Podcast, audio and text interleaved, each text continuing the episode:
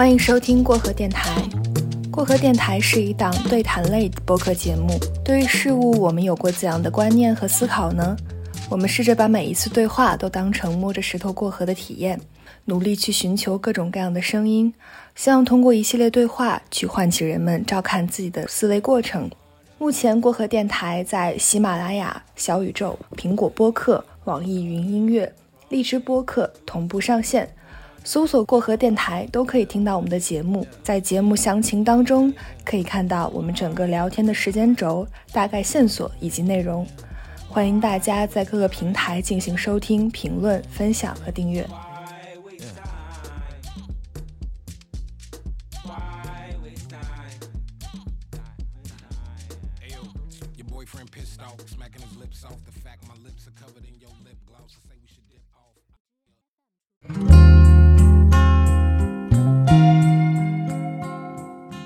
就是我觉得你可能并不要去寻找一个特别的东西，而是去寻找，就是说你自己是谁。当你就是清楚了，也不一定清楚，就是当你大概有一个方向，或者你在做一些尝试的时候，这个时候就是你表达自我的时刻了。我觉得这个时候你甚至不用很费力的，其实你就是很特别的。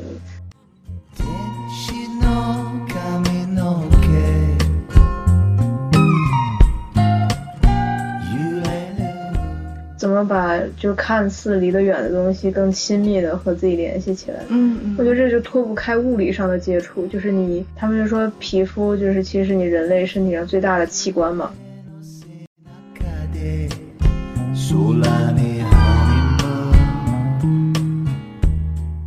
我觉得就是就是你人还是要承认是你是需要物理空间上实实在在存在的。这种，然后你发生交流、碰撞，还有这种触摸也好，这种对于我来讲才是就是真实而且真真正正嗯的体验。嗯嗯。欢迎收听过河电台，我是主播小小。今天我请到了我的附中的学姐学姐 许佳蔚，然后她今天会跟我们来聊一聊嗯珠宝设计。我们先请许佳蔚做一下自我介绍。大家好，我是目前在伦敦念书的一名首饰的大二或者大三的学生，然后目前是在北京实习。先来说说我们俩是怎么认识的？我们俩是在 江北附中的广播站认识的。对啊，就是广播站认识的。但是你应该是比我晚一年进来的吧？进的广播站是。对，进的广播站。然后你当时是中文的播音吗？嗯，我当时是啊中文的那个文学的播音。就是因为我看你最近在有在朋友圈分享那个张爱玲的书的内容，嗯嗯，然后我最近也把《色戒》那本小说啊，就那一部小说拿出来看了看，我觉得里面很有意思，就是他其实反反复复提到了很多次首饰这些东西，比如说他讲到牌桌上是戒指展览会，首饰向来是太太们的一个弱点，像王佳芝，其实我觉得张爱玲写的很妙，就是王佳芝看到那个亮闪闪的鸽子蛋结尾的时候。他并没有就是所谓的被虚荣心满足，其实他单纯的觉得那个钻给他争回了面子。对他当时就是说，觉得这个店看起来很破旧，然后但是藏着这样就是一个很宝贵的石头，就是就可能是一定程度上就说明他还是有眼光的吧。对对对。锁红钻成交之后，然后王佳芝和他们的团队要行动那一瞬间，他终于辨认了自己的情感，他心里想说，这个人是真爱我的。对对，我也看。然后在那个李安的电影里面，他其实是拍成了易先生送给王佳芝的那个钻戒，其实就是易太太想要的那枚，就是是一样的。嗯，所以就是王佳芝在电影里是被物质所迷惑，虚荣心得到了满足。像徐浩峰在他的影评集叫《刀与星辰》里面也说，就说他把这份感情写的浅薄了。就这个戒指在电影里面吧，感觉更像是情人间的一个爱的信物，嗯，或者说它本身的那个物质价值的感觉。然后在小说里面，它其实就像一个舞台上的一个荒诞的道具而已。比如说是王佳芝佯装自己和那些太太们一样是喜欢这些东西的，其实他自己心里很明白，就是他对这东西毫无兴趣。对对对，毫无兴趣，只是嗯可以归类于他们同等的一个身份的一个幌子罢了。就是本钻，它的确是属于一种很稀有的宝石，然后。包括就是那样的大小，其实是非常名贵的啊。我感觉其实他应该就是他能明白易先生那种表达爱的方式，可能就是去满足女人的喜爱嘛。对。然后他也是他为了就是去演去融入他们那个圈子。也要装出自己对这方面的兴趣嘛，所以他最后发现，就是易先生愿意就是去满足他的这种需求的时候，他可能是被这种他的对这种行为打动了，更多的是这样，而不是说就是戒指本身。但是就好像在很多时候，珠宝总是为女性设计的，像这小说里面，男性其实是一个陪衬，或者说是一个呃辅助，对局外人，辅助那些女性实现她们愿望的一个存在，一个支撑。就是我虽然就是对珠宝不太了解，但是我知道很多的艺术家，像达利，然后毕加索，还有那个亚历山大考尔德，他们其实都跟，嗯，他们其实都跨界做过很多珠宝设计，很多胸针。我知道达利的珠宝还挺多的，而且他那个挺厉害，就是他做的都是机械化的，做了一个心脏，然后那心脏是会跳的。哦，我觉得那个是挺厉害的。我觉得很有意思，就是比如说达利，像他画里面那种流动的时钟，记得那个吗？嗯嗯。然后我那天去看，发现其实卡地亚有做一款就是那种样子。哦，很像，对，很像。我感觉不知道是不是来灵感来源于他。我知道，我见过，我也在想他是不是从那儿来的。我觉得还挺好看的。然后他就是感觉像画儿延伸到一个身体很可以佩戴的东西上面，它就变得很有意思，它发生互动了。这个点挺有意思，就是怎么把看似离得远的东西更亲密的和自己联系起来。嗯嗯，我觉得这就脱不开物理上的接触，就是你，他们就说皮肤就是其实是你人类身体上最大的器官嘛。嗯，就这种亲密从来脱离不开，就是这种皮肤的触碰。所以这种，我觉得。我觉得哦，那这可能就是能说明一开始就为什么珠宝被作为礼物去去赠送了，就是因为这种它与你皮肤的贴合，就这种亲密感是，其实它是很私人的，是很私人的，嗯嗯，因为别人都是只能看到，但是只有你自己是能触，你能感受到的，而时时刻刻它可能都在你身上，逐渐慢慢它可能就会像你身上的第二个器官一样，就是又长出来的一个器官一样，你会记住那种感受，就即使是。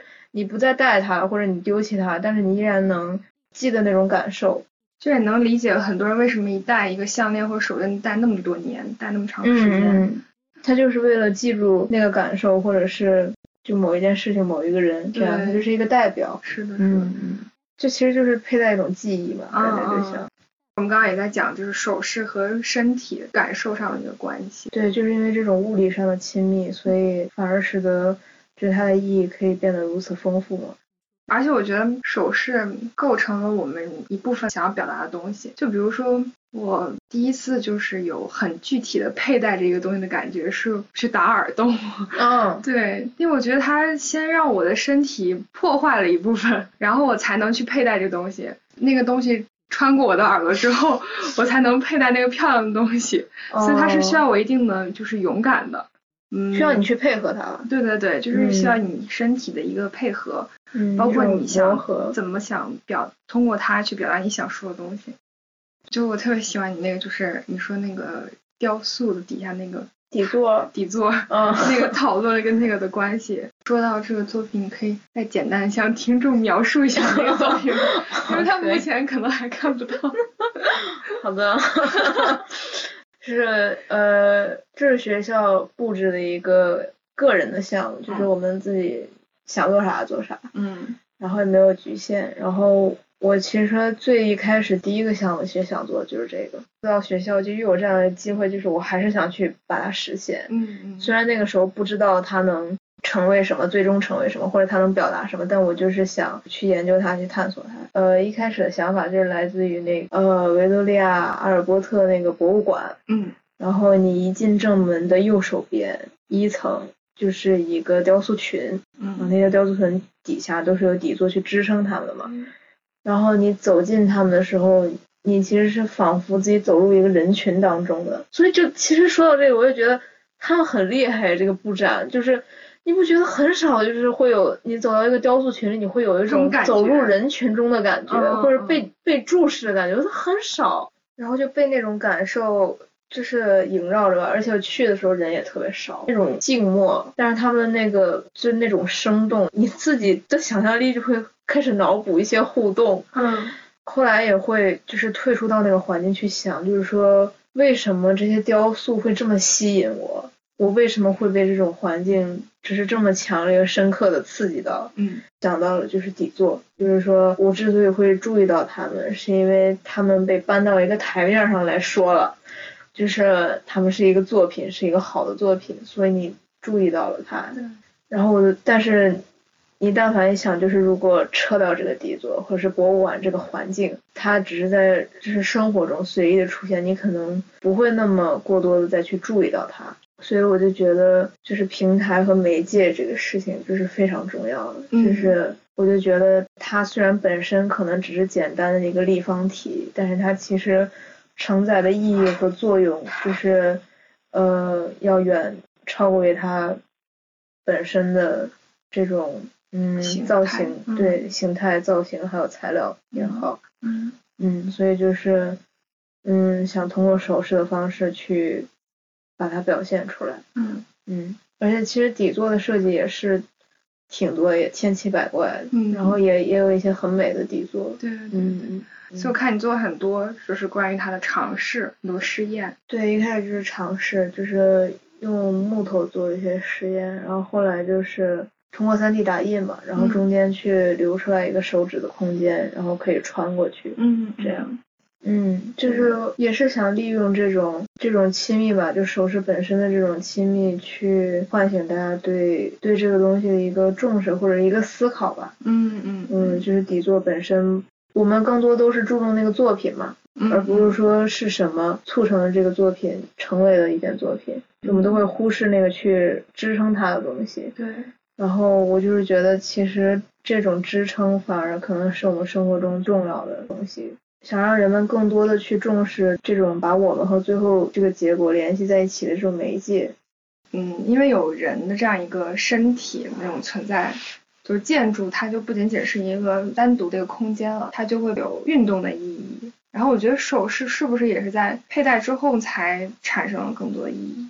对于个人的意义吧，嗯。其实对首饰同时也可也有，比如说就是经常会有什么祖传下来的戒指、对项链这种，它其实它本身那种年代感是一种历史的记录嘛，它嗯。也是蕴含了很多人的情感在里面，所以才显得它就更加珍贵和独一无二嘛。其实我觉得，当珠宝和人真的配合在一起了之后，就其实有点像赋予了它生命一样，就像一个开关一样。其实它那个佩戴的那一瞬间，还有那个过程，就是像赋予它灵魂的那一刻。就是我嗯其实我觉得首饰是需要人去和它结合的。我有时候也会做一些戒指去卖嘛，卖着玩儿。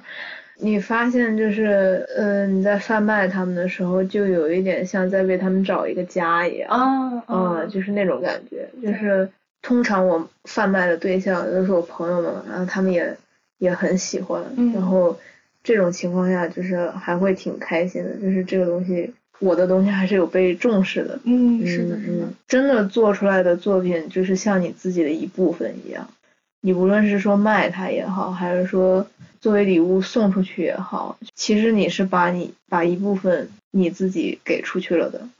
就是我觉得这种表达可能对于我来说比较有意义吧，就是更多的去呃发现身边的细节，然嗯。后就像我跟你说的，就是还是很希望去能唤醒大家心中那份热情，对于生活的喜爱，嗯。无论是好与坏，其实都是藏在很多很多细节里面，就是等着你去发现，嗯。然后知道勇敢的去体验和体会嘛。嗯。嗯。嗯，那你觉得现在就是你已经上了几年大学，你感觉两年。你觉得珠宝设计对你来说是是一个你有了什么更新的认识？嗯，我还是挺喜欢他的那种亲密吧，或者是那嗯种亲密，就是其实某种程度上可能填补了我缺失的一部分，可能我没有得到的，只能靠珠宝去慰藉。嗯这样，嗯比如说现在我们的世界其实 越来越隔离，就是我嗯们都靠屏幕或者是这样所谓的网络这种媒介来交流，嗯但是它是一个仍然就是回到你身体上的一个东西，你觉得它很很难得。就是你人还是要承认是你是需要物理空间上实实在在存在的这种，然后你发生呃交流碰撞，还有这种触摸也好，这种对于我来讲才是就是真实而且真真正正的体验。嗯嗯。然后呃，我觉得网络它就并不是一个获得体验很好的一个方式。因为我以前觉得自己手很笨，就不太爱做那种手工。最近开始做些小手工，拿那种纸浆做小雕塑。嗯嗯。我就会觉得，就是这种用手去建造的过程，其实很好玩。而且它不一定就是说一定要你的手多么灵巧，其实它是要你一个。心手合一的过程，就是你现在很沉浸于你在做这个东西上，对，你会做的比较顺畅。是是是是这样，其实跟画画也很像嘛，它都是靠你时间的流逝推移，你慢慢积累下来的一个东西。我觉得，而且它真的是肉眼可见的一种反馈，就是你的时间全部都记录在你的作品还有你的画上面，是的，嗯，非常直观的一种反应。嗯嗯，我觉得它不会骗人吧？嗯，就尤其是像咱们做呃艺术设计类的，就是做这种东西。你是骗不了别人，你这个东西有没有偷懒的？嗯，我觉得很明显，就是无论是说你是仿制一个东西，还是说你做自己的一个东西，它都是有你的影子在的。嗯，是非常个人的。之前你那些比较大胆的作品，其实还没有给更多人看的。对，因为我就没有发出来过，从来没有发出来过，就是发在 ins 账号上，我也没有写这个东西背后的故事是什么。嗯。但是反正看过的老师还有朋友都觉得还挺震撼的吧，或者会觉得挺不一样的。嗯嗯，我是不是也没有看到过？给你看，我特别好奇。就是我觉得一定你发出去一定是有人看的。就是我最近才有这样一个感受。为什么？是因为你做了播客吗？就我发现，其 实真的有人听的，然后听完之后还给你很很多。因为我没有写呀，我没有写呢。你比如说这个，就是我这个是拿糖做的舌头，就是拿糖做的。然后这个当时就是当时那个是因为红黄蓝幼儿园事件嘛，一七年，一七年的时候，当时就是。呃，又读到一个新闻，就是说家里有这种兄妹，然后哥哥比就是妹妹要大，可能四岁还是十岁这种，就反正差挺大的。然后他就是拿一颗糖去骗他的妹妹，然后从而能够去去性侵他妹妹。所以我就觉得，就是这糖本身，它可能看似一个就是很甜蜜、很友好的一个东西，它其实背后是隐藏着非常深的危险性的。所以就有这个照片嘛，然后最后我拍，这是我弟弟，对表弟。然后就是我就想，舌头其实是一个挺就是私密的部位嘛，然后但其实它同时，嗯，一定程度上还是有那种攻击性的。嗯，然后就所以就是用糖，然后做一个舌头，就是想表达这样一个概念，就是说，就这种儿童被伤害的这个事情是需要被重视的。嗯嗯嗯。过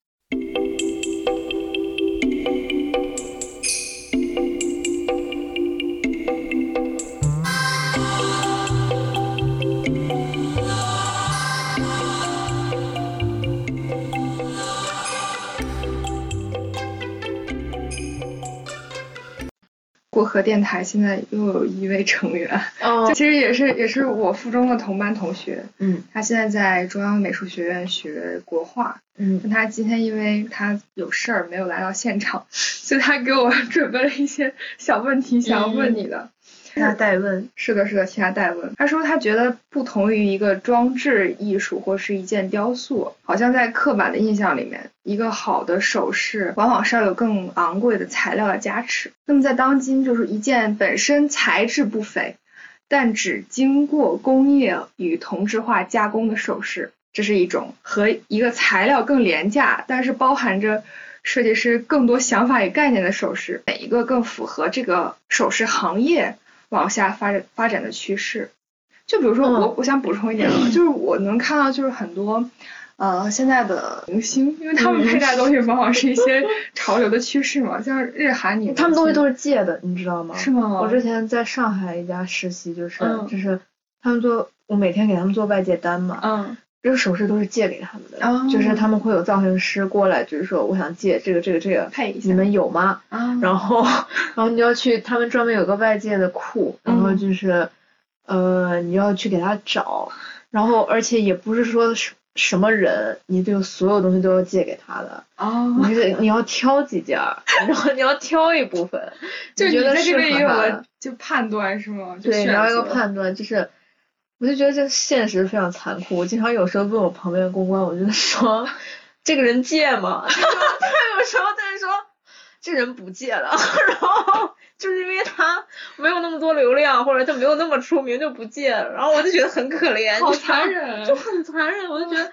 我觉得你怎么能这样？都好势利。我觉得如果是我干这个活儿的话，我肯定就是可能每个人我都会借一点，我不会我不会说完 全不借。对对对其实还是很随机，而且他们借首饰不会只借你们一家的，哦而借好几家，哪个最合适就戴哪个。嗯，就他们造型师跟你们这边对接，对，而且这一上来就会讲要介绍。就是有你的目录什么，有你这个公司的行路。对，他会问你要，就是说那个，请问你们家 list 更新了吗？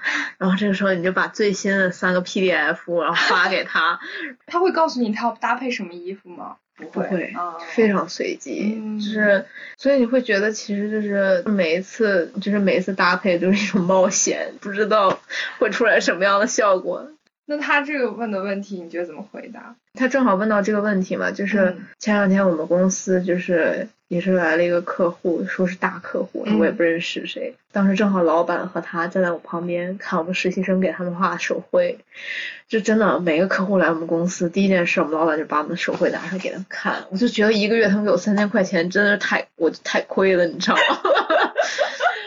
我就听到他们聊天了，嗯。然后就是说他们有聊一些就是做设计做的非常棒的公司，嗯但是他们可能宝石用的并不是很名贵的宝石，哦，然后他就会说，哦，我觉得他们做设计的确很棒，但他们东西就是他们用的材质什么的不是贵金属什么的，然后上来要价还三十万，我觉得嗯实在是太贵了。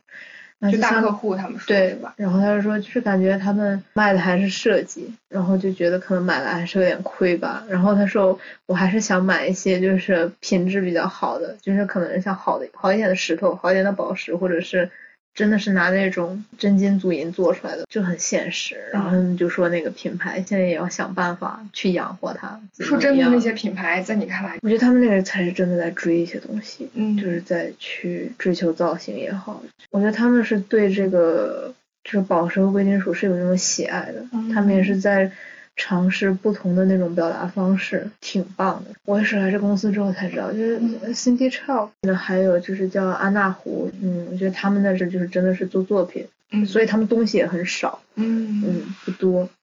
然后还有一个叫陈世英的一个人，他是他是自己发明和研究了一种宝石切割的方式的，哦而且只有那种切割方式会产生一种什么样的反射。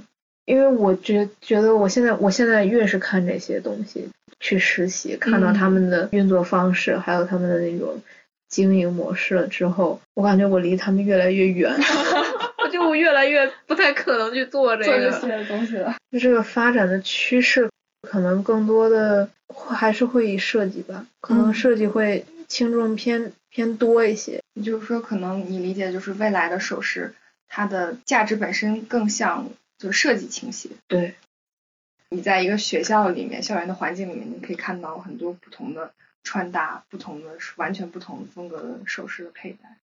你说我在学校吗？嗯嗯哇，我们学校呢，就是真的就非常自由了，嗯就是你的那个，就经常你会看一个人，你会不知道他的性别，所以有的时候就可能比起他的性别，你注重的更多的就是他的造型了。嗯嗯，会是这样。有一些也是有那种个性很鲜明的，就是你一看他的穿搭，你就知道这个就是是他这个人。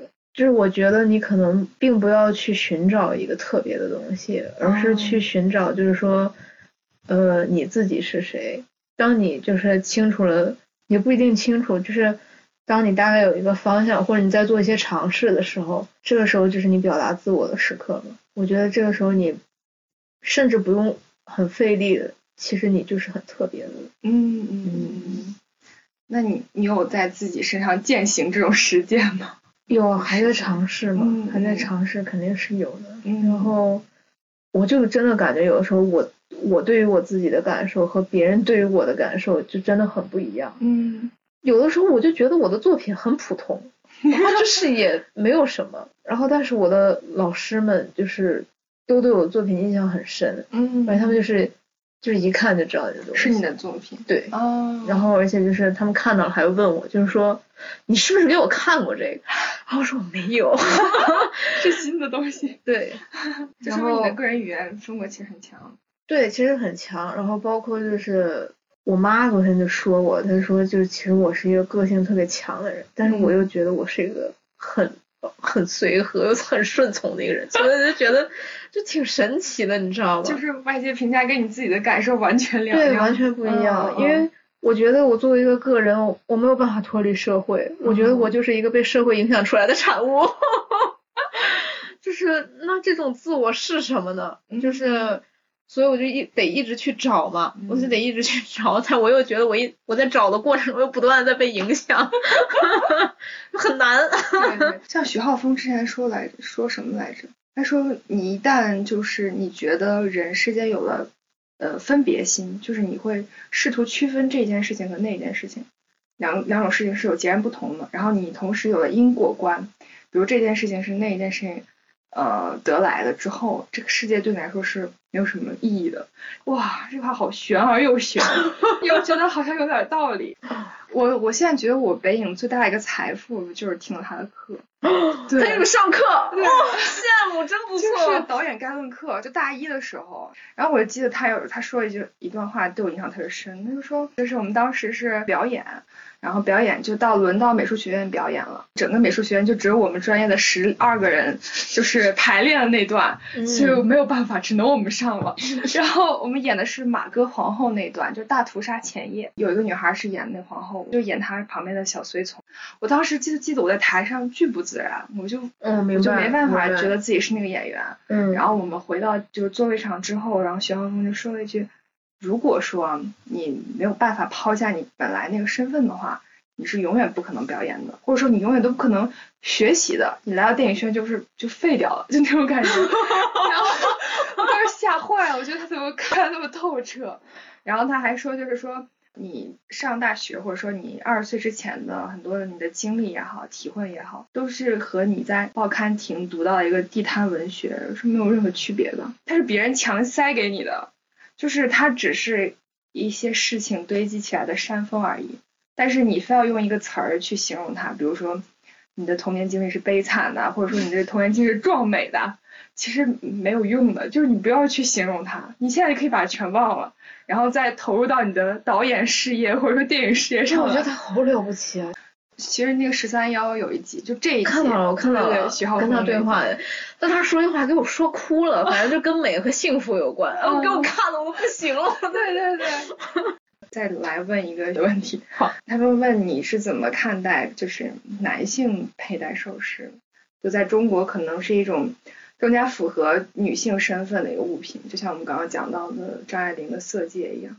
现在这个环境其实稍微好一些了，嗯，就是也会有更多的男男孩或者是男人去佩戴首饰。嗯，就首先，其实我挺排斥性别这个概念，嗯、其实我本身就对性别这个概念有很深的怀疑，到底是什么样的一种规则或者是规矩，就是强调说男的该做什么，女的该做什么。是，是。嗯，所以我对这个本身就是怀疑的。嗯。我也不太了解，就是说现在的男生可能，呃，比较回避首饰，是由于文化所造成，还是由于他们本身性格可能就不倾向于去选择，或者不被这个东西吸引。嗯嗯，这个我不太了解清楚，但是我鼓励的就是，如果你喜欢，那你就可以去追求。嗯嗯，就在不伤害任何人的前提下，我觉得你追求它是完全没有问题的。对，而且首饰本来就是一个，我觉得就是一个哄自己开心的事儿，去满足自己的一件事情。嗯，那它首先就是快乐和开心的，那你去追求这样的这样的幸福，我觉得没有任何问题。就是它也是表达的一种，而且它可以是很放松的表达，轻松一点。可能本身的分分类都是很荒谬的。就我觉得可能这种分类和标签是为了能让我们。其实我现在都怀疑这个。我以前认为这种标签和这种分类其实是一种能为了我们更好的去了解这个社会，嗯，而去所设立的。但是其实我现在很怀疑这个。嗯嗯。我并不，我觉得它可能首先一没有很好的帮助我们去做任何发展，其次就是它反而还束缚了我们。嗯嗯。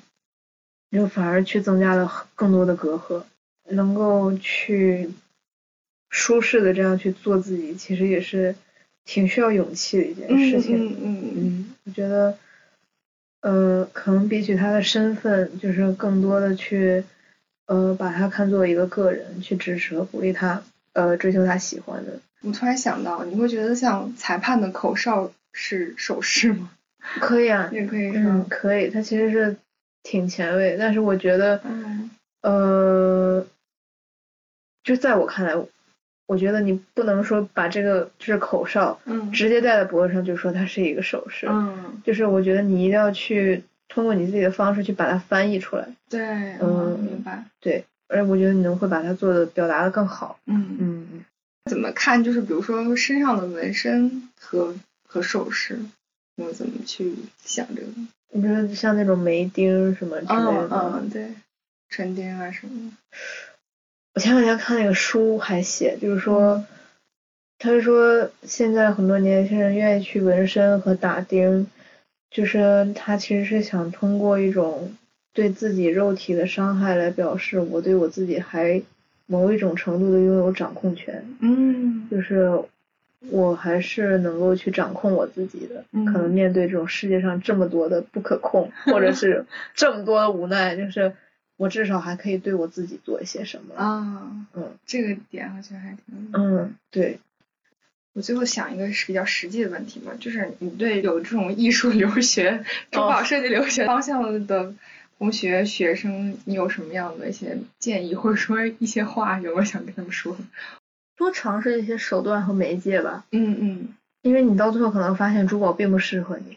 对于呃大部分人来讲，其实是不清楚自己喜欢什么或者是适合什么的。嗯嗯、那这个时候就不要轻易的去呃选择一个好大家都选择的或者是看似比较好走的路。嗯我还是建议你去呃，先首先多做一些创作，嗯尝试一下，然后找到一个适合自己，然后属于自己的表达方式。可能你到那个时候再去做选择都不迟，因为你一开始寻找这个其实不需要很大的时间。嗯你就平面的、立体的、大的、小的，大概一做，你自己有一个手感，你其实就知道自己接下来方向要怎么发展了。嗯，明白。我们差不多就聊到这里。今天很高兴能够跟徐家卫聊这么多关于珠宝设计的相关话题。其实我们聊的也挺多，涉及范围还挺广，也挺深入的。就是从文学什么方面也聊到了，包括消费啊、什么市场啊，还有一些自己的嗯小的一些看法吧，其实都有讲到。然后我们也很感谢今天徐家卫对我们这个节目的陪伴，不用谢，然后很高兴你请我来。行，然后感谢各位的收听，然后让我们下期再见。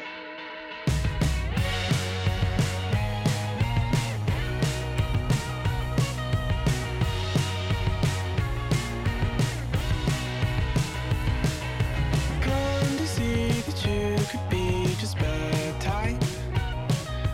Dumping your guts on the load while we're live at the swamp. Natalie's in psychedelic side swipe. She's had a couple and coming up tears in her bloom.